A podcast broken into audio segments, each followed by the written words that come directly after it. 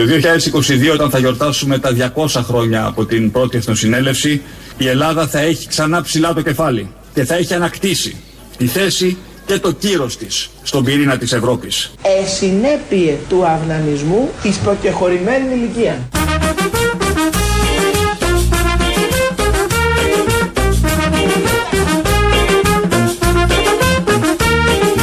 Αυτό που είναι ήδη ορατό είναι πως γύρω μας πνέει ένας αέρας αισιοδοξίας. Εσυνέπειε του αυνανισμού εις προκεχωρημένης ηλικία.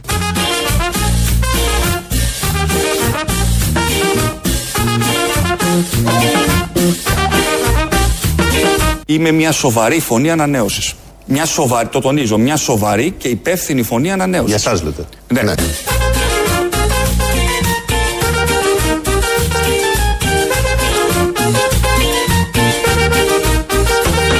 Είμαι ο Κυριάκος Μητσοτάκης. Εσυνέπειε του αυνανισμού εις προκεχωρημένης ηλικίας.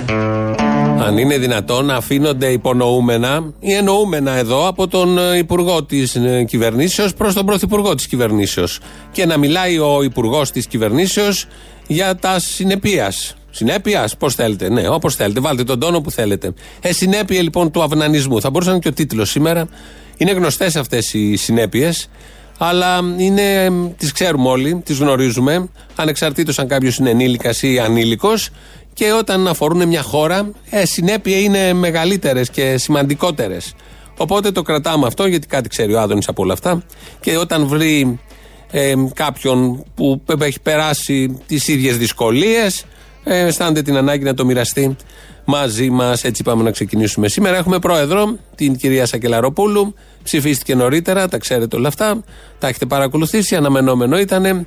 Χάνουμε τον Προκόπη Παυλόπουλο. Η Πάκη περνάει στην ιστορία ως Πάκης με πολύ μεγάλη επιτυχία. Θα έρθουμε σε αυτόν λίγο αργότερα γιατί πρέπει να πάμε στον κύριο Βελόπουλο, Κυριάκος Βελόπουλος, ο οποίος δεν ψήφισε την κυρία Σακελαροπούλου και για ποιο λόγο δεν την ψήφισε.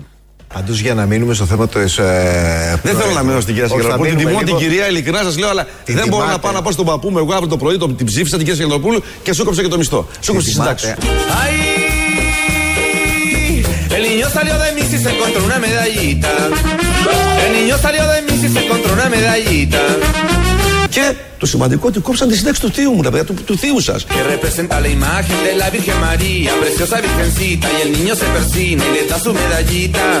Βέβαια η φοβική Νέα Δημοκρατία πρότεινε και προέκρινε την κυρία Σακελαροπούλου, η οποία έχει μια αριστερή ιδεολογία, δεν με αφορά αυτό εμένα, αλλά πάση περιπτώσει. Δεν θα την κρίνω γι' αυτό, αλλά πηγαίνοντας στα χωριά μου στη Μακεδονία, έπρεπε να πω στον παππού μου ή στο θειό μου ότι του έκοψε τη σύνταξη η κυρία Σακελαροπούλου. Με δική της απόφαση κόπηκαν οι συντάξεις. Άρα λοιπόν, μας εξηγεί εδώ, το βάλαμε και τρεις φορές για να το καταλάβουμε. Το έλεγε σε μια συνέντευξη στην ΕΡΤ χθες, ε, το επαναλάμβανε συνεχώς, ότι δεν την ψηφίζω γιατί έχει κόψει συντάξεις. Με όλα αυτά που συνέβησαν στο Συμβούλιο της Επικρατείας. Δεν ε, θέλουμε εδώ κάτι να πούμε για την κυρία Σακελαροπούλου. Νομίζω όποιος και να ήταν πρόεδρος του Συμβουλίου της Επικρατείας, όποιος και να ήταν δικαστής, μάλλον το ίδιο θα έκανε. Διότι οι δικαστές δικάζουν με βάση ένα πλαίσιο νόμων το οποίο έρχεται από τη Βουλή. Να θυμίσουμε εδώ ότι τα μνημόνια επέβαλαν, όρισαν ότι πρέπει να κοπούν οι συντάξεις. Τα τρία μνημόνια. Τα δύο από αυτά τα έχει ψηφίσει ο Βελόπουλος. Ήταν βουλευτής και τα έχει ψηφίσει τα δύο από αυτά, τα πιο βαριά, τα πρώτα, τα καλά μνημόνια, που κόπηκαν εκεί πραγματικά συντάξεις, 12 φορές. Μία έκοψε ο Τσίπρας στο τέλος. Οπότε ο δικαστής κάνει ό,τι του, του ορίζει ο νόμος που η Βουλή έχει ψηφίσει και αποφασίσει. Δεν έχει όμως να πει τίποτα για τον εαυτό του ο κύριος Βελόπουλος, αλλά αναφέρεται στον παππού και στο θείο που του έχει κοπεί η σύνταξη και κατηγορεί το δικαστή που με βάση αυτόν τον νόμο που ο ίδιος ψήφισε έκοψε τη σύνταξη του παππού και του θείου. Καταδικαστέα. Καταδικαστέο το κόψιμο των συντάξεων. Βεβαίως η δικαιοσύνη πράττει ανάλογα με το πώς ε, το πλαίσιο το νομικό ορίζει και όλα τα υπόλοιπα. Αλλά όμως όλα αυτά ξεκινούν από τη Βουλή, δεν ξεκινάνε από το Συμβούλιο της Επικρατείας, από τον Άριο Πάγο, από ένα δικαστήριο. Επειδή τώρα τελευταία το παίζει συνεχώς και είναι το βασικό του επιχείρημα ότι έχει κόψει συντάξει η κυρία Σακελαροπούλου, χωρίς να λέει ότι και ο ίδιος έχει κόψει συντάξεις και χωρίς να δίνει και τα χέρια του που τα έχει βουτήξει στο αίμα του κοψίματο των συντάξεων. Τα έλεγε αυτά τα πάρα πολύ ωραία. Ο Βελόπουλος δεν είπε μόνο αυτά, είπε και για τον Γερμανό δημοσιογράφο, τον Γιακόμπι, προχτές που τον χτύπησαν οι φασίστες με τα αίματα στο Σύνταγμα. Την είδαμε όλη την σκηνή. Την καταδικάζει στην αρχή, αλλά βάζει μετά ένα άλλα. Δηλαδή, τι αν σχολιάσει από την εικόνα, για πείτε μου εσείς. Αυτό που- Να βλέπεις άνθρωπο με αίματα. Ναι. Ο χειρότερος εχθρός σου, δεν το δέρνεις. Το αποδοκιμάζετε, το Καλά καταδικάζετε. ανακοίνωση, κύριε συνάδελφε. Εγώ ξαναρωτάω, εδώ σας έχουμε Καλά σήμερα. ανακοίνωση, κύριε συνάδελφε. Κύριε Βελόπουλε, σας Αλλά έχουμε εγώ από σήμερα εδώ επαγγελματική και διαστροφή. Θα απαιτήσουμε την από απάντηση. επαγγελματική διαστροφή όμως. Δεν είδα μόνο την εικόνα αυτή, γιατί μια εικόνα δεν λέει πάντα την αλήθεια. Πρέπει να δεις και προηγουμένως τι έχει γίνει. Λέγεται, γιατί ρώτησα, ότι του λέγανε να φύγει γιατί δεν θέλανε να τους βγάζει φωτογραφίες, φοβόταν οι άνθρωποι. Φοβόταν οι άνθρωποι. Φοβόταν οι άνθρωποι. Και αυτός συνέχισε να βγάζει φωτογραφίες. Η φωτογραφία Χωρίς δεν τη συνένεσή απαγορεύεται τους. σε δημόσιο Χωρίς τη χώρο, Όχι, κάνεις κύριε λάθος. Βελόπουλε. Τι να πει, κάνεις φοβάμαι σε λάθος. δέρνο. Χωρίς τη συνένεσή μου Φοβάμαι να με σε βγάζει δέρνο. φωτογραφίες. Τώρα θυμηθήκαμε εδώ, όπως ακούτε, βάζει αυτό το πολύ ωραίο αλλά, θυμηθήκαμε τους ανθρώπους που φοβούνται από τη φωτογραφική μηχανή. Και ο συγκεκριμένος είναι δημοσιογράφος, είναι φωτογράφος, προφανώς έβγαζε φωτογραφίες. Σε όλες τις δημόσιες συγκεντρώσεις βγαίνουν φωτογραφίες. Μάλιστα, ε, με αυτές τις φωτογραφίες καμαρώνουν πάρα πολύ ότι είχαμε τόσο κόσμο, τόσες χιλιάδες. Δείτε εδώ παλμό. Λειτουργούν επικοινωνιακά, ισχυροποιούν το μήνυμα αυτού που κάνει την διαδήλωση και χαίρονται πάρα πολύ όλοι αυτοί που παίρνουν μέρος εκεί, γιατί γι' αυτό πάνε. Για να τους δει κάποιος άλλος. Αυτός είναι ο στόχος και ο ρόλος μιας διαδήλωσης. Να πάνε 100 για να φανεί το μήνυμα σε άλλους 100.000. Για να πολλαπλασιαστεί με κάποιο τρόπο. Οπότε καταδικάζει τα αίματα στην αρχή, αλλά επειδή το έψαξε και είναι δημοσιογράφος, και αυτός προκαλούσε. Με άλλα λόγια, γι' αυτό και τη άρπαξε, δεν το λέει έτσι. Εμείς εδώ το ερμηνεύουμε με αυτόν τον τρόπο, χωρίς να θέλουμε να δικήσουμε το σκεπτικό του Κυριάκου Βελόπουλου για τη δικαιοσύνη και για το απόρριτο της προσωπικότητας και τα προσωπικά δεδομένα που τόσο πολύ τον ενδιαφέρουν όπως ακούσατε εδώ. Όποιος δεν τηρεί τα προσωπικά δεδομένα θα τις τρώει και θα ματώνει η μύτη του. Αυτό είναι το συμπέρασμα, να το κρατήσουμε. Ένα απλό έτσι εύκολο συμπέρασμα το οποίο πατάει και στη λογική. Ο Αλέξης Τσίπρας, φεύγουμε από τον Άδαμα Πεδίο, πάμε στο άλλο. Ο Αλέξης Τσίπρας έκανε πολύ έντονη αυτοκριτική χτες στην κοινοβουλευτική ομάδα. Στον προπολογισμό θα θυμάστε ότι κατηγόρησα τον κύριο Μητσοτάκη για ενορχιστρωμένη προεκλογική πολιτική απάτη. Συνειδητή. Η απάτη ως γνωστόν δεν αντέχει στο χρόνο. Que representa la imagen de la Virgen María, preciosa virgencita, y el niño se persina y le da su medallita. Η απάτη ως γνωστόν δεν αντέχει στο χρόνο. Εσυνέπειε του αυνανισμού εις προκεχωρημένης ηλικίας. ¡Ay! El niño salió de mí y se encontró una medallita. ¡Ea!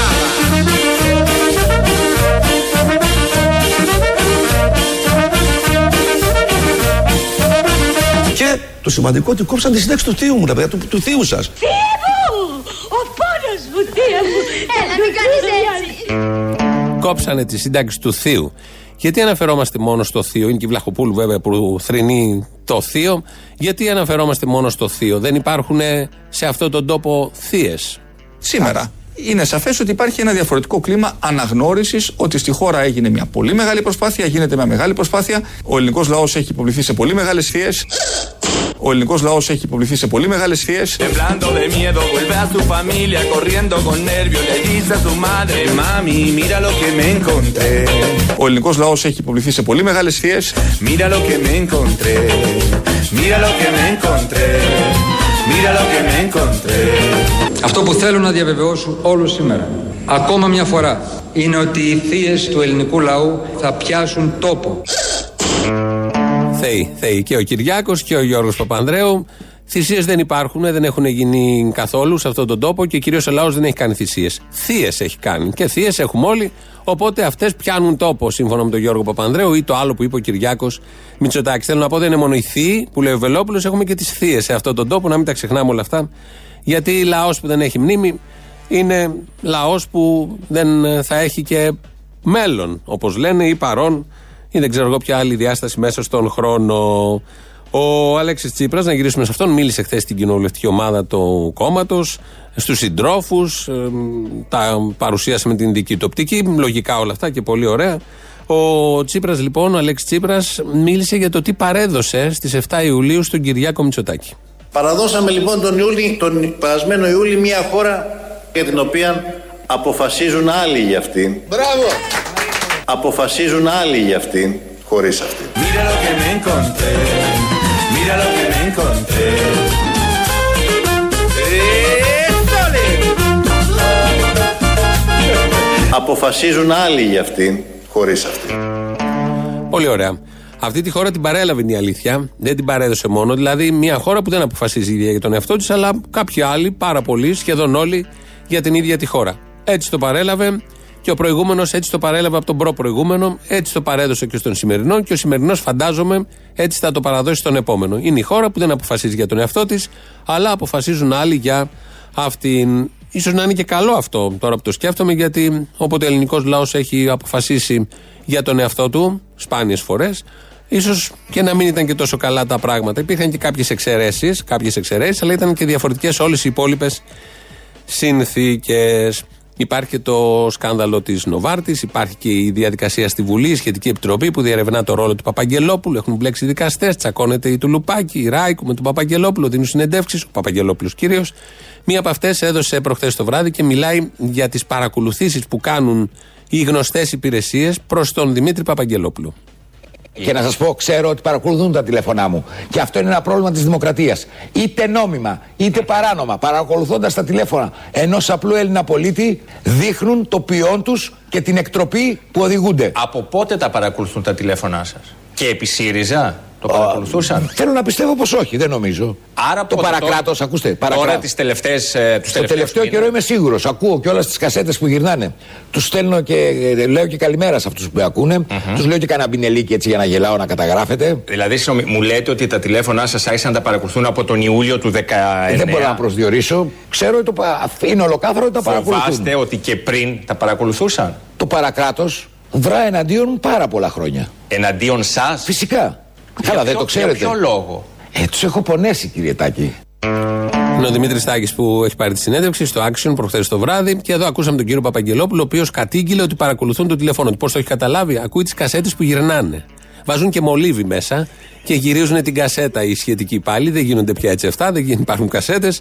Έχουν εξυγχρονιστεί τα πράγματα. Παρ' όλα αυτά, ο κύριος Παπαγγελόπουλος ακούει την κασέτα που γυρνάει. Πώς τώρα ακούς και την παρακολούθηση και την κασέτα να γυρνάει και πώς ακουγόταν και η κασέτα παλιά.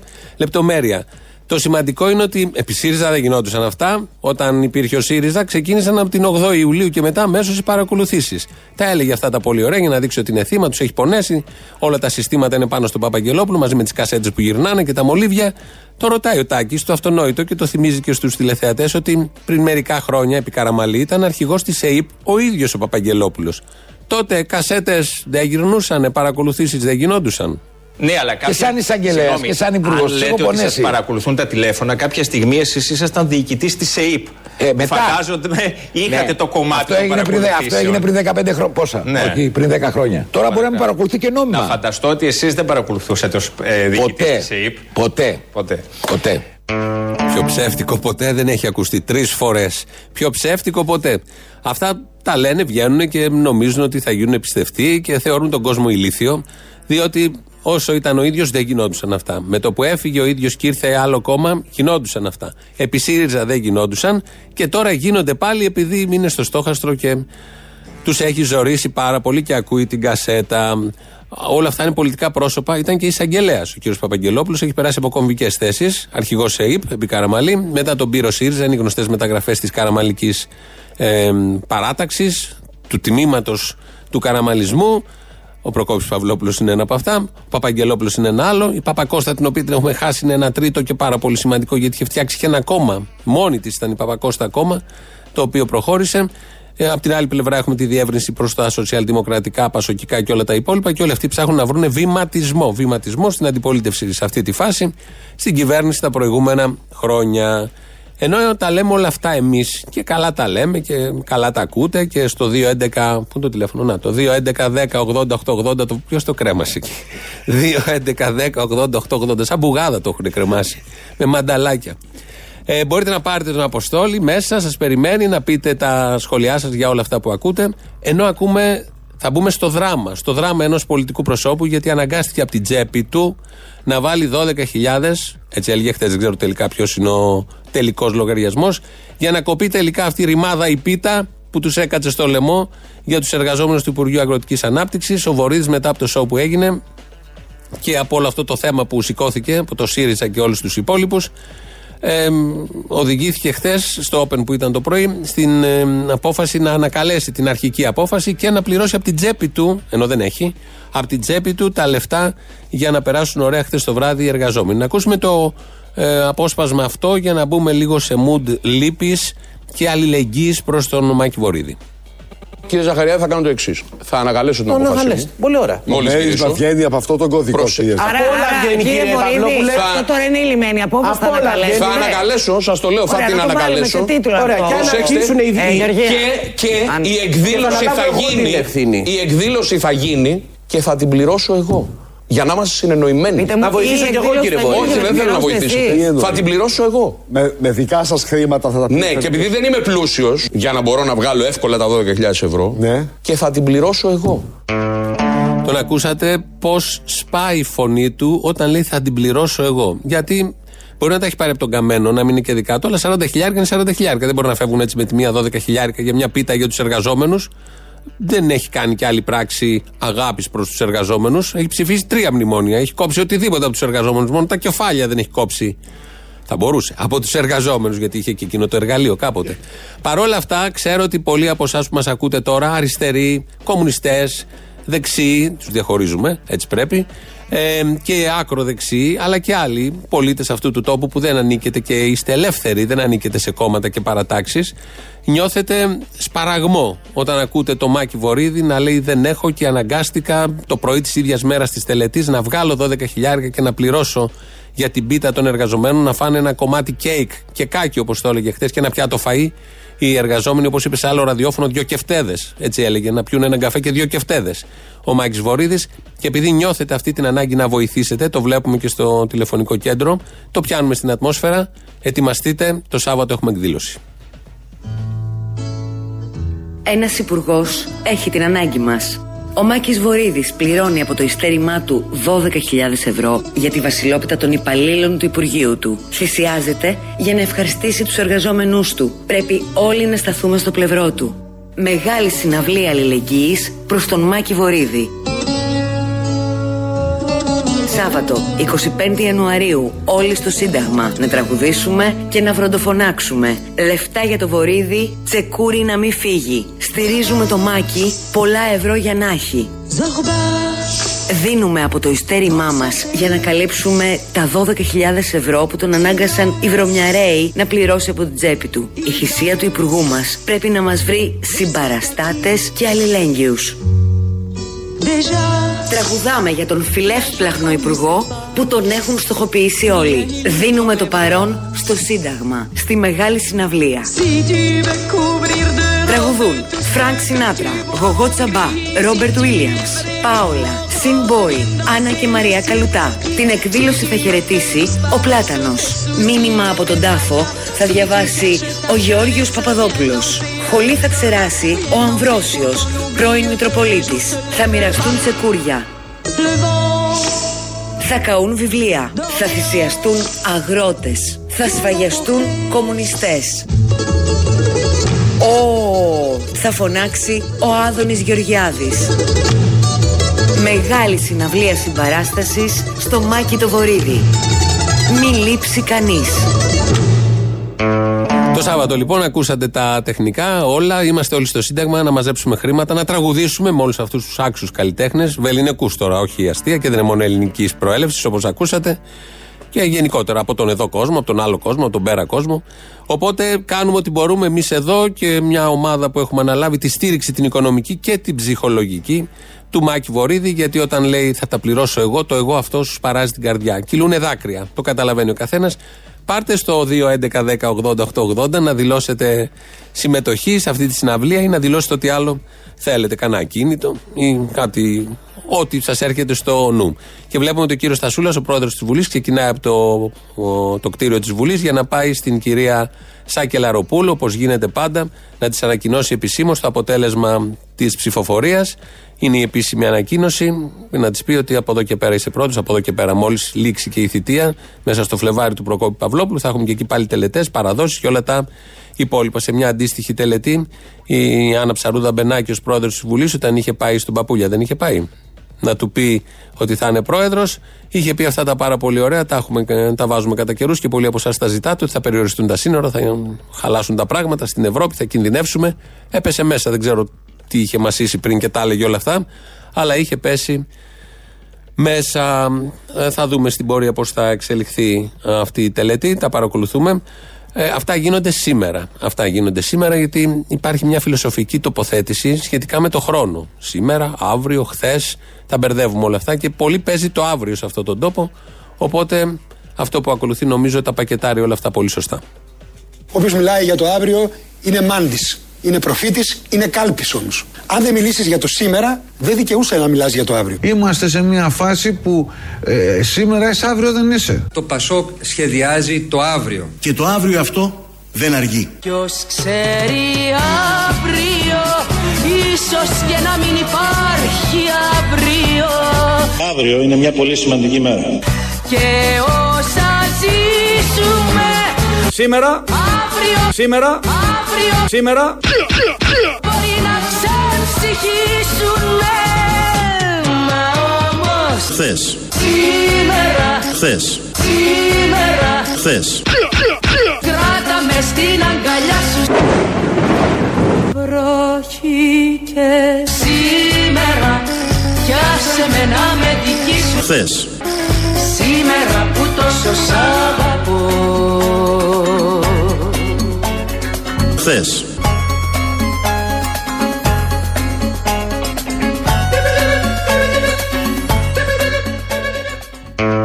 Έτσι λοιπόν, αυτά είναι τα σήμερα, τα αύριο, κάποιες γνώριμες φωνές. Ο κύριος Στασούλας πηγαίνει στο Συμβούλιο της Επικρατείας, στο Αρσάκιο, επί της Πανεπιστημίου. Εκεί θα βρει την κυρία Σακελαροπούλου. Όλες οι προηγούμενες παλιότερα ανακοινώσεις, αναγγελίες γινόντουσαν στα σπίτια των ε, προέδρων, των καινούριων προέδρων. Ε, και βλέπουμε τώρα ότι μέχρι να πάει και ο κύριος Στασούλας έχει κλείσει και η κυκλοφορία στην Πανεπιστημίου επειδή κόπτονται πολύ για τις κυκλοφορίες στο κέντρο της Αθήνας, όταν γίνονται διαδηλώσεις, όταν βγαίνουν εργαζόμενοι, άνθρωποι του Μόχθου να διεκδικήσουν αυτονόητα πράγματα και για οποιοδήποτε άλλο λόγο μπορεί να κλείνει λεωφόρος, το δρομάκι, ο δρόμος, δεν υπάρχει διαμαρτυρία, το θεωρούμε και επιβεβλημένο και λογικό. Μη βγούνε 5, 10, 100 εργαζόμενοι και κλείσουν δρόμο, εκεί ολονών τα νεύρα γίνονται τσατάλια. Δεν το ανέχεται κανείς να βλέπει εργαζόμενο να διεκδικεί. Γιατί είναι όλοι τόσο ευχαριστημένοι σε αυτόν τον τόπο και αυτοί που ποτηλιάρονται και αυτοί που είναι στο δρόμο που δεν χρειάζεται να διεκδικούν κάτι παραπάνω. Σκέψεις με την εικόνα που βλέπαμε πριν. Αποκαταστάθηκε από ό,τι βλέπουμε κίνηση με τον που μπήκε μέσω Τασούλας. Ξανά άρχισε η ροή των οχημάτων. Εδώ είναι Ελληνοφρένια όπως κάθε μέρα. Το τηλέφωνο το είπαμε άλλη μια φορά, 2.11.10.80.880. Το mail του σταθμού είναι radio.parapolitica.gr. Ο Παναγιώτης Χάλαρης ρυθμίζει τον ήχο. ελληνοφρένια.net.gr, το επίσημο site της εκπομπής. Τώρα live μας ακούτε μετά ηχογραφημένους και στο YouTube μας βρίσκεται στο official.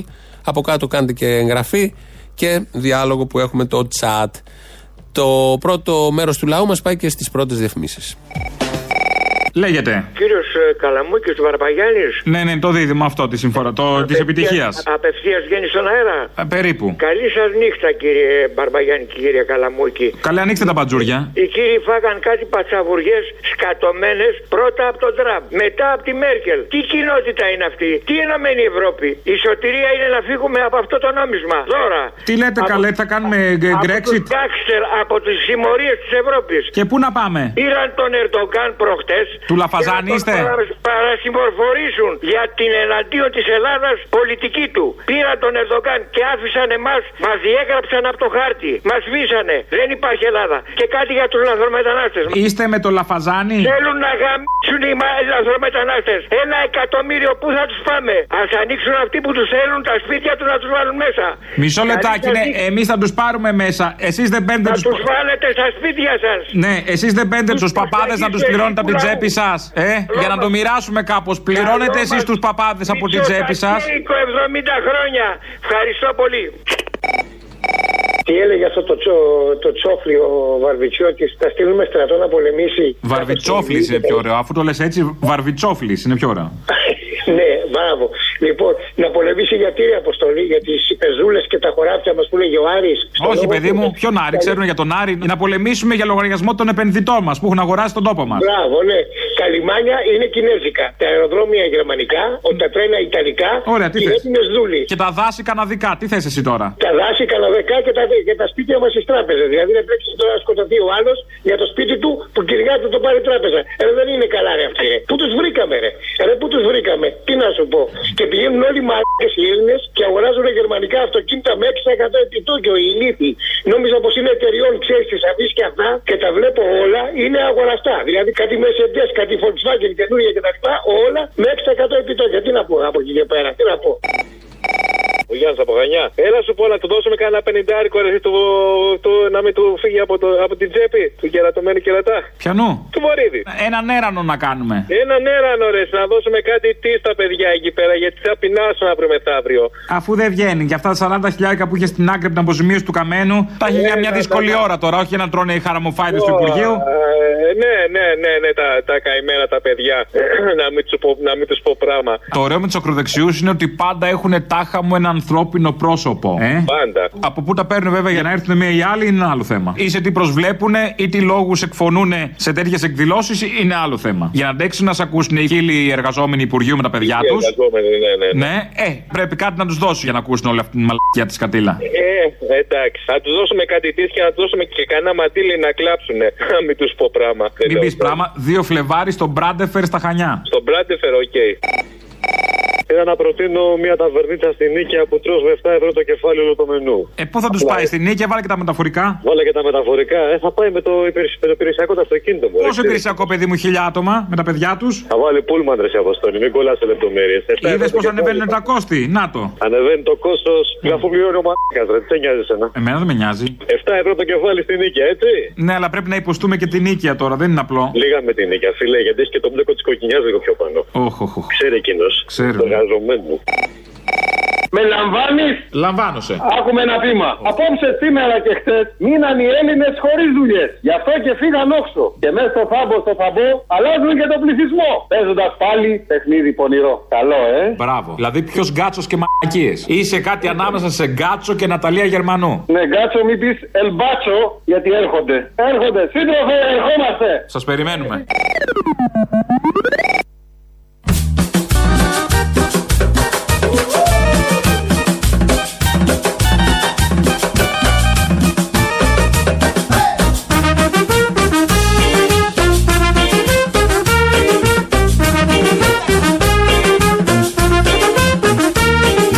Αυτό που είναι ήδη ορατό είναι πως γύρω μας πνέει ένας αέρας αισιοδοξίας. Ε, συνέπειε του αυνανισμού εις προκεχωρημένης ηλικίας. Δεν είναι προκεχωρημένη ηλικία. Νομίζω είναι 52. Δεν τη λες προκεχωρημένη ηλικία. Μόνο αυτό έχουμε να σχολιάσουμε. Όλα τα άλλα νομίζω τα λέει σχετικά καλά ο Άδωνης όπως πάντα. Όπως πάντα πήγε και στο Auschwitz, επίσκεψη. Αν είδατε τα σχετικά, τις φωτογραφίες μάλλον, τις φωτογραφίες, έχει πέσει τρολάρισμα αρκετό στα social media, λογικό. Ε, και παρακολούθησε εκεί τι ακριβώς γίνεται και κάπου διάβασα ότι είπε ότι πρέπει ο καθένας να πηγαίνει μια φορά στη ζωή του στο Auschwitz. Αν υπήρχε, σωστό είναι αυτό, αν υπήρχε οργανωμένη πολιτεία, ε, θα επέβαλε στους μαθητές με μια τετραήμερη εκδρομή στην Κρακοβία. Είναι και ωραία πόλη έτσι κι αλλιώς. Και αμέσως κοντά εκεί είναι και το Auschwitz να περάσουν από εκεί να δούνε τι ακριβώς συνέβαινε και τι ο φασισμός είχε φτιάξει αυτή τη βιομηχανία θανάτου, την τέλεια βιομηχανία θανάτου, προς οτιδήποτε θεωρούσε κάτι κατώτερο. Γιατί στην αρχή του φασισμού, στο πλαίσιο του, στην ιδεολογία του, υπάρχει αυτό ακριβώς. Ότι εμείς είμαστε ανώτεροι, ορίζει ποιοι είναι αυτοί, και όλοι οι άλλοι είναι κατώτεροι. Είτε είναι Σλάβοι, είτε είναι κομμουνιστές, είτε είναι γκέι, είτε είναι Εβραίοι, είτε είναι οι Νοτιοβαλκάνοι, ή δεν ξέρω εγώ ποιον άλλον ε, άνθρωποι με αναπηρία, ποιον άλλον θα μπορούσε να εντάξει στους κατώτερους. Και επειδή είναι κατώτεροι, πρέπει να θανατωθούν. Και γι' αυτό το λόγο χρειάζεται μια, ένα ωραίο κτίριο, μηχανές, μέθοδοι μοντέρνες για την εποχή, όπως ήταν το αέριο, το κυκλών, για να εξοντωθεί αυτός ο κατώτερος πληθυσμός και να μείνουν αυτοί οι ανώτεροι. Αυτό είναι φασισμός. Το έζησε μια φορά η ανθρωπότητα. Έχουν περάσει αρκετά χρόνια. Τα διδάγματα τα σωστά νομίζω δεν έχουν έχουν έρθει εκεί που πρέπει να έχουν έρθει, αλλά ο άνθρωπος ξεχνάει και δεν μπορεί να κάνει τους απαραίτητους συνδυασμούς. Πώς από το να λες κάτι για εδώ, για αυτή τη γωνιά του πλανήτη, αυτόματα σε τοποθετεί, χωρίς να το έχεις καταλάβει, και στο πλαίσιο το ευρύτερο του φασισμού. Σήμερα λες αυτό, αύριο μεθαύριο πολύ εύκολα θα πεις αυτό που έλεγαν και εκείνοι τότε, χωρίς να βλέπεις την επόμενη εβδομάδα τι ακριβώς θα συμβεί. Γιατί και οι Γερμανοί που επέλεξαν και ψήφισαν τον Χίτλερ δεν περίμεναν ότι θα γυρίσουν 7 εκατομμύρια Γερμανοί σε φέρετρα λόγω του φασισμού και λόγω του ναζισμού και των ετοιμάτων που υπήρχαν τότε για να καθαρίσουν τους κατώτερους από τους εκεί ανώτερους. Τελικά πέθαναν, σκοτώθηκαν και οι ανώτεροι και καταστράφηκε η χώρα από τους κατώτερους. Συνέβη και αυτό. Αυτά σαν σκέψεις επειδή βλέπαμε τον Άδωνη. Ξέρουμε τι έκανε παλιά, τι βιβλία πουλούσε. Νομίζω έχει ζητήσει και συγγνώμη στο Facebook, γράφει εκεί τα κείμενα, για να μπορέσει να αποτινάξει από πάνω του όλο αυτό. Ειδήσεις, ειδήσεις από την ελληνική αστυνομία. Είναι η αστυνομική τίτλη των ειδήσεων σε ένα λεπτό. Στο μικρόφωνο ο Μπαλούρδος, δημοσιογράφος Μάρκος.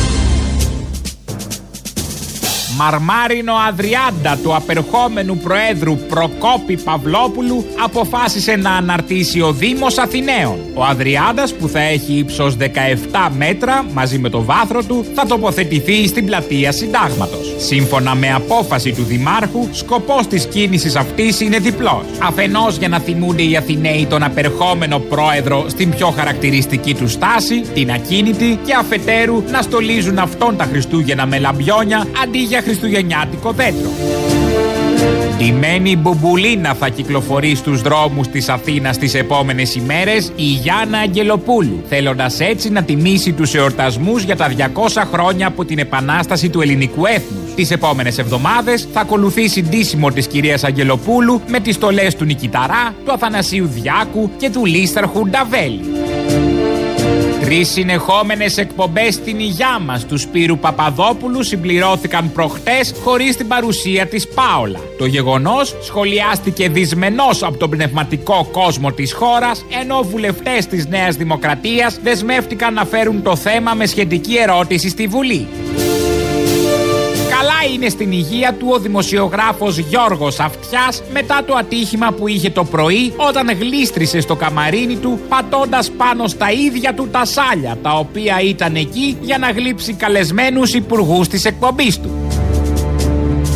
Καιρός. Ελαφρώς κρύο. Καιρός για τρίο. Πολύ Μίλησε ο κύριος Στασούλας στο Συμβούλιο της Επικρατείας. Ανακοίνωσε στην κυρία Σακελαροπούλου ότι είναι η νέα πρόεδρος της Δημοκρατίας. Τώρα μιλάει η κυρία Σακελαροπούλου. Πάμε να συνδεθούμε λίγο να ακούσουμε και τη φωνή της. Η αντιμετώπιση των οποίων υπερβαίνει τα όρια των κρατών και απαιτεί διεθνή συνεργασία. Ιδιαίτερα για τη χώρα μας, η εμπέδωση στο κοινωνικό σύνολο ενός κλίματος ηρεμίας, ασφάλειας και εμπιστοσύνης, η οικονομική ανάπτυξη, η αντιστροφή της φυγής των νέων στο εξωτερικό και η προστασία των αδυνάμων αποτελούν προτεραιότητες. Πέσαμε και σε καλό κομμάτι. Στο μαγκαζίνο σε λίγο θα τα ακούσετε όλα. Ε, δίνει ένα στυλ και ένα στίγμα η κυρία Σακελαροπούλου. Ακούτε τι, ακούσατε τι είπε, ακούσαμε και τη φωνή της. Οπότε περισσότερα και το παρασκήνιο και τη ψηφοφορία και τις απουσίες και το ζουράρι που δεν ψήφισε και όλα τα υπόλοιπα θα τα ακούσετε στο μαγκαζίνο σε 20 λεπτά από τώρα. Η κυρία Σακελαροπούλου έρχεται. Ποιος όμως φεύγει; Πίσω από τα μεγάλα μάτια, τα καμπύλα χίλια, τους βοστρίχους, ανάγλυφα στο μαλαματένιο σκέπασμα της ύπαρξής μας, ένα σημείο σκοτεινό που ταξιδεύει σαν το ψάρι μέσα στην αυγινή γαλήνη του πελάγου και το βλέπεις. Ένα κενό παντού μαζί μας. Ορίστε. Δεν έχετε ένα κενό, κενό. Δεν νιώθετε ένα κενό παντού μαζί μας, παντού μαζί σας. Το περιγράφει πάρα πολύ ωραία. Είναι ο Προκόπης Παυλόπουλος, ο πρόεδρος της Δημοκρατίας για λίγες ακόμα μέρες. Έχει αφήσει ιστορία. Νομίζω η πιο ιστορική στιγμή του Προκόπη Παυλόπουλου, πολλές μπορεί να διαλέξει κανείς, είναι λίγο πριν γίνει πρόεδρος Δημοκρατίας, στο στούντιο του Αντένα, όταν ο Κασιδιάρης ρίχνει νερό στη Ρένα Δούρου και σηκώνει και χτυπάει τη Λιάνα Κανέλη. Σηκώθηκε ο Δελατόλο που ήταν δίπλα, σηκώθηκε ο Παπαδάκης που ήταν δίπλα. Κάθε άνθρωπος που βλέπει αυτό το σκηνικό μπροστά του σηκώνεται ε, λίγο από την καρέκλα. Εγώ δεν λέω να σηκωθεί, να πλακωθεί. Ανακάθεται κάπως. Δείχνει ένα ενδιαφέρον. Ακίνητος παρακολουθούσε όλο αυτό που για πρώτη φορά βλέπαμε όλοι μπροστά μας. Ένας, αυτός που είναι, να χτυπάει μια βουλευτή και μια υποψήφια μπορεί να ήταν και βουλευτής η Ρεναδούρου, δεν θυμάμαι, ε, να χτυπάει, να σηκώνεται και να βλέπουμε το φασισμό μπροστά πώς ε, δρούσε σε κάποιο στούντιο. Ακίνητος ο Προκόπης Παυλόπουλος. Αυτό για μένα, αυτό είναι η εικόνα του Προκόπη Παυλόπουλου, όχι όλα τα υπόλοιπα, όχι Προεδρία, όχι τα όσα έλεγε και ποτέ κατά τη διάρκεια της Προεδρίας δεν έφευγε από το νου μας. Οπότε ας θυμηθούμε τα ποίηματα που μας έλεγε. Δεν απομένει τίποτε παρά μόνο το βάρος, η νοσταλγία του βάρους, μιας ύπαρξης ζωντανής, εκεί που μένουμε τώρα ανυπόστατοι, λυγίζοντας τα κλονάρια της φρικτής ιτιάς, σοριασμένα μέσα στη διάρκεια της απελπισία, ενώ το ρέμα κίτρινο κατεβάζει αργά βούρλα ξεριζωμένα μες στο βούρκο, εικόνα μορφής που μαρμάρωσε με την απόφαση μιας πίκρας παντοτινής. Ο ποιητής ένα κενό. Πάλι κενό. Πολλά κενά. Και ο ποιητής ένα κενό. Γενικότερα έχουμε πάρα πολλά κενά. Λογικό το καταλαβαίνει ο καθένας. Λαός, μέρος δεύτερον. Καλημέρα. Καλημέρα. Για κάτι ρίσια παίρνω τηλέφωνο από που είχαμε κλείσει. Σωστά παίρνω για, για σφάξιμο. Για τα ρίζια. Για καμιά τριανταρέα ρίσια που. Για... Α, ερήφια, ερήφια, όχι ρίζια. Δεν θα σκοτώσουμε το ρύζι. Γιατί κάποιοι πυρπόλησαν το ρύζι στο Βιετνάμ, δεν ξέρω αν τα ξέρετε. Στο Βιετνάμ πυρπόλησαν το ρύζι. Τέλος πάντων τώρα. Δεν κατέω, δεν κατέω για ποιο ρύζι μιλές. Λοιπόν, τώρα είναι για τα αμνοερήφια. Ναι, για... Αυτά θα τα κάνουμε αντικριστό μετά, έτσι; Ε, όχι, για τσιγαριαστό.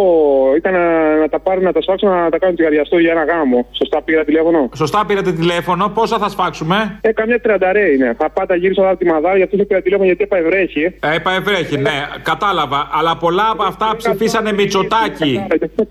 Έχουν ψηφίσει Μητσοτάκι πολλά από αυτά. Μήπω είναι ρίσκο. Εγώ σου μιλάω για έχνη, για ζώα σου μιλάω τώρα. Για ζώα μιλάω και εγώ, για ζώα. Τώρα αυτά τα ζώα τα τρώ μετά εμπιστεύεσαι το κρέα του. Ψηφίσανε Μητσοτάκι και τον παπά. Αυτά είναι άλλα ζώα. Εγώ σου λέω για κανονικά ζώα. Ναι. Δεν ξέρω αν πάνε τα γαΐρα από τη μαδάρα γιατί επαευρέχει. Για αυτούς Είπα ευρέχει. Σήμερα που μιλώμε. Έτσι ακούσει εσύ βρέχει. Και πάει ευρέχει. Ε, τώρα δεν ξέρω, δεν ξέρω αν μου κατέβουν, γι' αυτό πήρα τηλέφωνο. Δηλαδή να μην σε γελάσει. Άμα δεν μπορούν να πιάσουμε από τη βροχή επειδή θα γλιστράνε, πά, πάμε να τους βουρίξει λίγο στο εγκέφαλο με το τέτοιο, να του παίξεις δύο, να τελειώνουμε. Δεν το άμα κατέβουν, γι' αυτό πήρα τηλέφωνο να σε περιπέζω, κατάλαβε. Θα σκοτώσουμε έτσι, τι με περιπέζεις, εσύ με περιπέζεις, όχι, θα το σκοτώσουμε άμα χρειαστεί. Για να μην, για να μην πλήσει το γάμο και δεν έχεις να, να βγάλεις μετά το κρέας. Θα έχω εγώ στο γάμος, δεν θα τρώγεται αυτό το κρέας. Ψηφίσανε μυτσοτάκι σου λέω, δεν τρώγονται αυτοί, δεν τρώγονται αυτοί. Να σου πω τώρα, δεν, δεν βγάζω άκρη μαζί σου. Ε, δεν βγάζω κι εγώ άκρη μαζί σου. Τι θες τώρα, να συναντηθούμε κάπου να λύσουμε τις διαφορές μας; Ήρθε να σου πω, έλα να σου πω. ε, Λύρα παίζεις; Πες του άλλου, ακούς, πες του άλλου να βάλει άλλα, άλλα κρέατα για το γάμο, γιατί μάλλον δεν μπορώ να του βοηθήσω εγώ, γιατί. Θα του πω να βάλει ομά κρέατα, ομά κρέατα για το γάμο, να γουστάρει και νύφη. Ή ο γαμπρός, ένα αλλάξ, δεν ξέρεις. Ομά κρέατα δεν, δεν ξέρω, όχι λέω για κρέατα κανονικά. Ε, μοντερνιές τώρα, ξέρεις. Έλα, λοιπόν, χάρηκα που σ' άκουσα, πάω να γεμίσω το όπλο τώρα. Θα του παίξω δυο το αμνοερήφιο. Έλα εδώ γαμμένο. Πες του, έλα να σου πω, πε του να μην το περιπέζω εγώ να βρει αλλού κρέατα, εντάξει. Και άμα είναι θα, θα μιλήσουμε για ζυγούρια, εντάξει. Και ζυγούρι θα φάμε. Να μην μπορεί να το μασίσουμε με τίποτα, να μην μασιέται. Μήπως έχεις και προβατίνα; Αποστολάκι. Καλέ, την έβγαλες και το 2020. Τι λες; Άλλαξες δεκαετία, δεν σου το είχα. Δεν με κατάλαβες. Η μπάμπο δεν είσαι; Η μπάμπο. Καλά σε κατάλαβα. Το ότι δεν σε περίμενα, λέω. Γιατί δεν το περίμενες; Ε, άλλαξε η χρονιά, άλλαξε δεκαετία, δεν σου το είχα να τη κατζάρεις. Τι λες, Μωρέ; Άλλαξε και πήρα να σας πω χρόνια πολλά. Επίσης, επίσης. Και του Θήμιου, βέβαια. Καλά, άλλος από εκεί. Ναι, κατάλαβα. Θα τον γνωρίσεις όπου να, θα τον γνωρίσεις εκεί πάνω ψηλά; Πού ψηλά; Στο μέγαρο Μαξίμου. Τι που ψηλά, εκεί που θα πάτε. που είναι και ο Πέτρος που έχει γίνει Άγιος στην είσοδο. Ναι, ναι, ναι, ναι. Εκεί, ναι. ο Πετράν. Εκεί θα πάμε. Σαν να λέμε ότι κι αυτός είναι με το ένα πόδι μέσα. Κυριολεκτικά. Άντε, λοιπόν, καλή Έλα. αντάμωση. Γεια. Γεια Ε, για σου. σας εννοώ τους δυο. Έλα, γεια, γεια. Έλα στράγε πάλι ρε με την πρώτη. Ρε της Αγίας σήμερα ευθυμίας. Και θυμήθηκα τον Καλαμούκης όταν ήταν άγνωστος, λεγόταν ευθύμιο. Αυτός ο κομμουνιστής. Ναι, μετά το καλλιτεχνικό του το κάναμε θύμιος να είναι λίγο πιο έβυχο. Ναι, παιδε, ναι, όλα αυτά τα έβηχα που πήγαινε στις εκκλησίες ε, ραντεβού και τρώει μελομακάρονα και κουραμπιέδες τα Χριστούγεννα. Έχουν Χριστούγεννα, ρε, οι κομμουνιστές; Τι είναι αυτά που λες, τι ακατάληπτα είναι, παιδί μου, τι ήπιες; Δεν ξέρω εγώ τι είπε ρε μαλακά. Άκου τώρα και έβγαλες από το λογότυπό σου της ελληνοφρένειας τη σημαία που την είχες στα ανάποδα.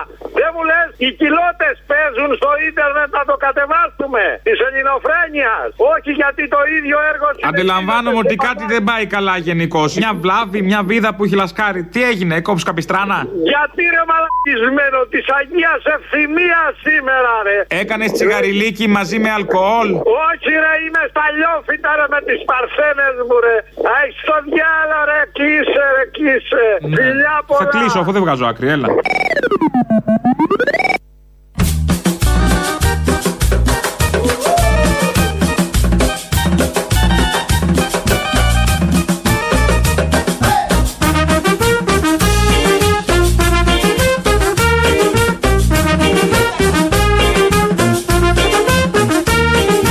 Αυτό που είναι ήδη ορατό είναι πως γύρω μας πνέει ένας αέρας αισιοδοξίας. Εσυνέπειε του αυνανισμού εις προκεχωρημένης ηλικίας. Αν είναι δυνατόν. Τι ακούμε από στόμα Υπουργού. Δύο μηνύματα ακροατών. Ένας εδώ λέει, δεν λέει το όνομά του. Λέγαμε πριν για τον ναζισμό, φασισμό Και λέει για το Auschwitz, για τα στρατόπεδα συγκέντρωσης, για τη βιομηχανία, την τέλεια θανάτου. Αν πάει κανείς στο Auschwitz θα το καταλάβει, γιατί και τα σειρματοπλέγματα είναι σε απόλυτη ευθεία. Δεν ξεφεύγουν χιλιοστό, οι κολόνες, τα πάντα όλα. Τόσα χρόνια μετά, τόσες δεκαετίες έχουν μείνει. Και γράφει ο ακροατής, αυτό που ανέφερες ηλίθιε για μένα, είναι ναζισμός. Ο φασισμός είναι άλλο πράγμα. Τι είναι καλός ο φασισμός και είναι ο ναζισμός κακό; Για πες μας και τι διαφορά, ποια ακριβώς διαφορά υπάρχει. Και ένα άλλο μήνυμα, άσχετε τελείως. Χαίρετε, Θύμιο μου λέει. Χρόνια πολλά, προχτές για τη γιορτή, οκ. Έχω πάρει, λέει, κανένα δύο φορές τηλέφωνο στην εκπομπή και ο Αποστόλης έχει βγάλει όλες τις βλακείες που έχω πει, αλλά τα καλά λόγια που έχω πει για σένα όχι. Να το προσέξεις το μούτρο, σου πριονίζει την καρέγκλα. Καλά κάνεις και μου το λες Αγγελική, θα γίνει χαμός. Θα πάω μέσα μετά και θα γίνεις σφαγή και μακελιό. Αν ακούσετε φωνές ή αν ακούσετε έγκλημα εδώ στον πυρά, να ξέρετε ποιος θα έχει σκοτώσει ποιον. Ή κρεμάσει, μάλλον. Είμαστε εδώ στον τέταρτο. Τέταρτο δεν είμαστε. Τέταρτο. Οπότε θα γίνει ο γνωστός χαμός. Μέχρι να γίνει ο χαμός, να ξέρετε ότι η ιδεολογική γημονία της αριστεράς καλπάζει σε αυτή τη χώρα, έχει καθορίσει τη χώρα τόσο που ο Κυριάκος Μητσοτάκης από το βήμα της Βουλής, χθες μιλώντας για την παιδεία, υιοθέτησε σύνθημα της ΚΝΕ. Μπορούμε να διαμορφώσουμε μια εθνική συνένεση για να φτιάξουμε μαζί τα δημόσια πανεπιστήμια της Ελλάδος με ερευνητικά προγράμματα που θα ενισχύουν την εθνική οικονομία με σύγχρονες σπουδές που θα οδηγούν τελικά τα παιδιά μας σε καλές δουλειές με ελευθερία και δημιουργία για τις επόμενες γενιές. Και τότε, ποιος ξέρει, ίσως συμμεριστώ και εγώ ένα παλιό σύνθημα που ακουγόταν στα αμφιθέατρα από την αριστερά πρώτη στα μαθήματα, πρώτη στον αγώνα. Από, από την ΚΝΕ ακουγόταν. Πρώτη στα μαθήματα, πρώτη στον αγώνα. Λοιπόν, μπορεί να το υιοθετήσει και ο Κυριάκος, τον ακούσατε από τη χθεσινή του ομιλία για την παιδεία. Αλλάζουν εκεί τα πάντα. Η κυρία Κεραμέο μπορεί να μην ξέρει ποιο είναι το ποσοστό του ΑΕΠ που δίνεται για την παιδεία, που είναι κομβικό για να κάνεις παιδεία, να χτίσεις παιδεία, να φτιάξεις παιδεία. Αλλά όμως εξήγηλαν ένα σωρό άλλα μέτρα και γι' αυτό πήγε και ο Πρωθυπουργός να τα ενισχύσει. Μέσα εκεί, μέσα σε αυτή την ομιλία, ε, μίλησε και για ένα άλλο μέτρο που αφορά την παιδεία των μαθητών. Το νομοσχέδιο συμπεριλαμβάνει και άλλες διατάξεις, τις οποίες κρίνω ότι είναι ιδιαίτερα σημαντικές και την ε, συμβολική δυνατότητα που δίνουμε στα σχολεία να μπορούν να αποφασίζουν τα ίδια για τις μαθητικές εκδρομές. Θυμάμαι να μου περιγράφει η Υπουργός πόσα διαφορετικά στάδια αδειών και υπογραφών χρειαζόντουσαν για να μπορέσει ένα σχολείο να κάνει μια μαθητική εκδρομή. Αυτό αλλάζει πια. Έχουμε αρκετή εμπιστοσύνη στα σχολεία και στις διευθύνσεις τους να μπορούν να αποφασίζουν τα ίδια για το πού θα πηγαίνουν εκδρομές. Θα καεί Μύκονο. Από ό,τι μπορείτε να καταλάβετε, τώρα που θα αποφασίζουν και μόνοι τους, γιατί με την γραφειοκρατία το βλέπει και ένας χριστιανός παραπάνω και λέει: Πού να πάνε, ας πάνε σε κάτι καλύτερο. Όχι ότι στο καλύτερο πήγαιναν και στα αρχαία, αγκαρία κάνανε, στα μνημεία της χώρας, στους ιστορικούς άλλους τόπους, γιατί έχει και άλλους τόπους εκτός από αρχαία αυτή η χώρα. Έχει και τόπους μαρτυρίου, έχει και τόπους με αίμα. Έχει... Είναι η ομορφιά της χώρας. Συμπεριλαμβάνονται όλα αυτά μέσα στις ομορφιές, όχι μόνο ήλιος, παραλίες, μάρμαρα και γκρεμισμένοι κύονε. Έχει και τόπους μαρτυρίου που επίσης θα άξιζαν να δουν τα παιδιά και να πάνε μετά και σε όλα τα υπόλοιπα. Προφανώς παιδιά είναι, θα κάνουν τα πάντα. Αυτή η σωστή αναλογία που δεν υπήρξε ποτέ ούτε στα δικά μας μαθητικά χρόνια ούτε και τώρα. Αλλά τώρα που δίδεται και το ελεύθερο θα γίνει νομίζω γνωστός χαμός. Ευτυχώς που ενώ συμβαίνουν αυτά υπάρχει ένας φάρος σε αυτόν τον τόπο να φωτίζει το λαό. Απέναντι σε αυτήν την ηθική, την πολιτική παρακμή υπάρχει απάντηση. Η αναγεννημένη και ισχυρή νέα δημοκρατία. Μία από τις μεγαλύτερες και ενδοδεξές δυνάμεις στην Ευρώπη. Η νέα δημοκρατία πηγαίνει από το καλό στο καλύτερο. Είμαστε φάρος. Κι όταν σαλπάρω στα νυχτά, όταν τα βράχια είναι κοντά, εσύ φως μου. Είμαστε φάρος. Εσύ φως μου, να σω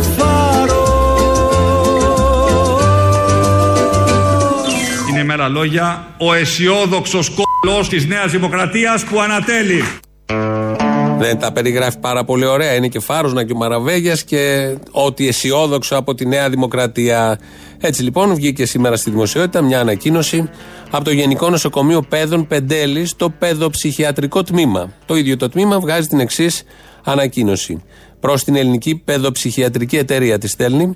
Αγαπητοί λέει συνάδελφοι, με την παρούσα επιστολή σας ενημερώνουμε ότι το παιδοψυχιατρικό τμήμα του Γενικού Νοσοκομείου Πέδων Πεντέλης, λόγω ανεπάρκειας ανθρωπίνων πόρων, προσωπικού δηλαδή, αδυνατεί να ανταποκριθεί στο σύνολο των λειτουργιών του. Δυστυχώς μέχρι σήμερα παραμένουν κενές τέσσερις οργανικές θέσεις γιατρών, η μοναδική οργανική θέση ψυχολόγου και η μοναδική οργανική θέση κοινωνικού λειτουργού. Επίσης, ο αριθμός των νοσηλευτών της μονάδας ενδονοσοκομιακής νοσηλείας μειώνεται διαρκώς και πλέον είναι κάτω από το κρίσιμο σημείο ώστε να μπορεί να εκπληρώσει το πρόγραμμα εναλλασσόμενης υπηρεσίας βάρδιας των νοσηλευτών. Ενδεικτικά λέει, ενώ το θεμετόριο αριθμού νοσηλευτών είναι 14 άτομα, το ακραίο κατώτερο ασφαλείας είναι 12 άτομα, στην παρούσα φάση υπηρετούν 8 νοσηλευτές, μία σε αναρωτική άδεια και μία προϊσταμένη. Και ως αποτέλεσμα αυτών, λέει η ανακοίνωση, πλέον είμαστε στη δυσάρεστη θέση να σας δηλώσουμε ότι η μονάδα ενδονοσοκομιακής νοσηλείας δεν μπορεί να συνεχίσει τη λειτουργία της μετά την 1η Δευτέρου του 2020. Εξάλλου, λέει είναι απαραίτητο να γίνει η αναστολή από την ημερομηνία αυτή, να γίνει η αναστολή εισαγωγών μέχρι να ολοκληρωθεί η νοσηλεία των υπαρχόντων νοσηλευόμενων παιδιών. Η μονάδα θα μπορεί να επαναλειτουργήσει μόλις υπάρξει επαρκή στελέχωσή της, ώστε να μπορεί να εκπληρώνεται ένα ασφαλές πρόγραμμα εναλλασσόμενης υπηρεσίας νοσηλευτών. Αυτά τα πάρα πολύ ωραία. Ένα απλό ωραίο παράδειγμα καθημερινότητας από ένα κρίσιμο τμήμα, το παιδοψυχιατρικό τμήμα του νοσοκομείου Πέδων Πεντέλης. Έχουν συμβεί και σε άλλα νοσοκομεία και στην Καλιθέα, νομίζω, έκλεισε κάποια πτέρυγα εκεί. Ε, είναι η παιδεία και είναι ο φάρος που ακούσαμε πριν από τον Κυριάκο Μητσοτάκη και είναι και όλα αυτά τα πολύ ωραία η κανονικότητα που έχουμε έρθει. Έχουν τελειώσει τα μνημόνια, να το σημειώσουμε αυτό. Και η υγεία και η παιδεία είναι στις πρώτες προτεραιότητες, γιατί είμαστε ευρωπαϊκή χώρα και είμαστε κυρίως το 2020. Και η ανάπτυξη έρχεται και τα μερίσματα δίδονται, αλλά κλείνουν κρίσιμα, κρίσιμα, κρίσιμες πτέρυγες για την υγεία, το τόσο σημαντικό θέμα των ανθρώπων και των παιδιών. Εδώ μιλάμε για παιδιά. Βεβαίως, όπως είδαμε πριν λίγες μέρες, η Νέα Δημοκρατία, στελέχοι, βουλευτές έκαναν, ξεσήκωσαν σάλο για τα αγέννητα παιδιά. Για τα αγέννητα παιδιά. Για τα γεννημένα που έχουν πρόβλημα και χρήζουν υποστήριξης δεν πολύ ενδιαφέρονται γιατί κλείνουν η μία μετά τις άλλες οι μονάδες. Φτάσαμε στο τέλος. Έχουμε φτάσει στο τέλος. Α, λίγο τσίπρα. Λίγο τσίπρα να βάλουμε. Γιατί και του τσίπρα, τα λέω εγώ εδώ δεν πάμε καλά, αλλά το θέμα είναι να τα λέει ο Αλέξης Τσίπρας. Δεν υπάρχει κανείς Έλληνας πολίτης που να μην βλέπει ότι δεν πάμε καλά. Ότι η κυβέρνηση του κ. Μητσοτάκη πηγαίνει από το ένα λάθος στο άλλο. Καλά λοιπόν μέσα αυτά, ίσως περίμενε κανείς να συμβούν. Αλλά και έξω δεν πάμε καλά. Ε, λοιπόν, εκεί είναι που δεν πάμε καλά. Εκεί όμως που δεν υπάρχει καμία αμφιβολία για το ότι δεν πάμε καθόλου καλά είναι το προσφυγικό. Δεν πάμε λοιπόν καθόλου καλά έξω. Αλλά δεν πάμε ούτε και μέσα. Συντρόφισσες και σύντροφοι θα μπορούσα να μιλάω για πολλή ώρα για να τεκμηριώσω με επιχειρήματα και με παραδείγματα το βασικό μου συμπέρασμα, το αρχικό μου συμπέρασμα ότι η χώρα δεν πάει καλά. Μα το είπε σε όλους τους τόνους. Δέκα φορές. Είναι μάζμα από τη χθεσινή του ομιλία. Δεν περνάει καλά ο Αλέξης Τσίπρας. Δεν περνάει καθόλου καλά σε αυτόν τον τόπο. Όλα αυτά ξεκίνησαν από την 8η Ιουλίου. Πριν περνούσαμε όλοι πάρα πολύ καλά και κυρίως πηγαίναμε όλοι πάρα πολύ καλά. Με αυτά φτάσαμε στο τέλος. Το τρίτο μέρος του λαού μας πάει στο μαγκαζίνο. Τα υπόλοιπα θα τα πούμε αύριο. Γεια σας. Η Ελλάδα είναι παγκόσμια, έχει παγκόσμια σύνορα, ρε Αποστολή. Δεν υπάρχουν σύνορα για την Ελλάδα, ξεκινάμε από αυτό. Εννοείται, εννοείται. Έχουμε δώσει τα πάντα σε όλο τον πλανήτη. Έτσι. Είναι δυνατόν να μην λάβουμε μέρος τώρα. σε Και αυτό επειδή το άμα πόλεμο. γουστάρουμε τον έχουμε πιο μεγάλο από τους άλλους, δεν εκτιμάνε ότι δεν τον βγάζουμε έξω να τον δείξουμε. Δεν το εκτιμάνε αυτό. Εννοείται, ε, Αλλά τώρα με μετά- τον Κυριάκο Μητσοτάκη και όλα αυτά τα τσικότα καραγκιόζιδι όλα που είναι γύρω-γύρω, δεν μασάμε, θα το δείξουμε. Έχουμε στρατάρχη όμως μπροστά, δεν είναι στον Μπογδάνο. Τον ακούει ο γέρος να πούμε τώρα. Ναι, ναι, στον το ίδιο Μπογδάνο, λέμε, το ίδιο λέμε. Μπογδάνο. Το ίδιο λέμε. Για πες μου τώρα, πού έχουμε στείλει στρατό. Εδώ, Στην ένα Κορέα. μηδέν. Έχουμε στείλει στην Κορέα, δεν έχουμε στείλει; Ναι, ναι. Ναι, και κάπου αλλού. Πού έχουμε στείλει όμως, πρέπει να το ξέρεις. Όταν έγινε η Οκτωβρινή Επανάσταση υπήρχε ο κόκκινος στρατός. Έλα, πέστα, πέστα και ξέρεις που θα καταλήξουμε στην Κορέα Ελένη. Ω, λοιπόν, είχαν και το λευκό στρατό όμως. Και είχαμε στείλει από εδώ τάγματα. Τάγματα, τάγματα εμπρός στον Για να αγώνα. βοηθήσουν τον Τζάρο. Α, όχι. Σωστά. Ναι. Και αυτά. Γεια σου τεκνό. Α, μανάρι μου, πού είσαι εσύ; Εγώ έλειπα σε καλλιτεχνική τουρνέ. Πού ήτανε, Μωρή; Πανταχώθεν. Πανταχώθεν. Ναι. Παρτουζιάρικο μου ακούγεται αυτό. Τέλος πάντων. Αλλά σήμερα σε πήρα να σου πω ότι από χθες ακούω στα ΜΜΕ ότι η υπόθεση του ματωμένου του Ζακ ξαναέρχεται στην επικαιρότητα. Αλλά φοβάμαι ότι πάνε να το κάνουν πλακάκι απόστολε. Το πιθανότερο. Ναι, και λυπάμαι και δεν πρέπει να γίνει έτσι, γιατί η ψυχή του πρέπει να βρει ανάπαυση εκεί που είναι. Είδε πόσο μπροστά είναι οι ακροατές. Συμφωνώ με τον ακροατή. Μπογδάνος στην εκπομπή. Το απαιτεί ο λαός. Απαπαπα. Πόσο χαμηλά θα φτάσει η εκπομπή άλλο πια. Αγόρι μου, εμείς είμαστε προχωρημένοι. Εσύ είσαι 300 χρόνια πίσω από τα κουνελιά. Έχεις μπλέξει με άλλον άλλο εκεί τον Πολσεβίκο. Γεια. Τόλι. Αποστόλης. Έλα ρε Τόλι. Μικρό Αποστόλης. δάκτυλο. Αποστόλης. Πω, πω μας γάμισες. Όχι ακόμα. Πρώτη του μήνα που έρχομαι Ηράκλειο. Τώρα θα καταλάβεις. Στο τέλος θα το πω αυτό. Όχι, το είπα εγώ στην αρχή για να τελειώνουμε. Εσύ κάνεις μαλακισμένη διαφήμιση. Μου κάνεις ζημιά. Γιατί κάνω μαλακισμένη διαφήμιση, τώρα θα δεις από σήμερα. Έχεις κάνει κράτηση; Αφού δεν μου έχεις πει, δεν έχεις πει τηλέφωνα τίποτα ρε που μου. Να δεις που στο τέλος θα φας πακέτο. Ε, ε, πες τίποτα, πες το. ναι, βάλει ένα τρεϊλεράκι στο YouTube μέσα να τα ακούσουμε. Θα βάνω. Ρε, εσύ, Ναι. να σε ρωτήσω κάτι. Τα παλικάρια που θέλουν να στείλουν στη Λιβύη τα ρωτήσαν αυτοί καθόλου; Τα παλικάρια. Ε, όχι, έπρεπε. Πάμε παρακάτω. Κοίτα, εγώ έκανα μια πολύ εμπεριστατωμένη έρευνα για τη Λιβύη και δεν είναι μόνο η Τρίπολη, φίλε. Είναι το Τομπρούκ που έχουμε εδώ μια παραλία στο Ηράκλειο. Είναι ο Γκανταμές, μια πόλη της ε, Λιβύης που ε, εδώ έχουμε τον Καντέμι, τον Κούλι. Είναι και η Σύρτη που εμείς έχουμε το Σύρτη στην πόρτα. Ωραίο. Αχ, τώρα, αχ, παιδιά. αχ, σταμάτα, σταμάτα. Καλό. Και κλείνω με δύο θεματάκια. Ναι. Να πεις στο γρόθο τον Μπογδάνο που δεν είναι Ρουφιάνος. Δεν είναι Ρουφιάνος. Δεν είπα εγώ κάτι τέτοιο. Ναι. Ότι ηλίθιε, γιατί είπε πριν από 10 λεπτά, ότι τότε λέει φεύγανε λέει, με τις βάρκες και πηγαίναν στη Λιβύη. Γρόθε, τότε που πηγαίναν στη Λιβύη, γρόθε ήταν ο Καντάφη. Γρόθε. Μήπως να πούμε ο Κώστας ο Μπογδάνος που δεν είναι και γρόθο. Γιατί το βλέπω να έρχεται. Μ' αρέσει, μ' αρέσει και αυτό.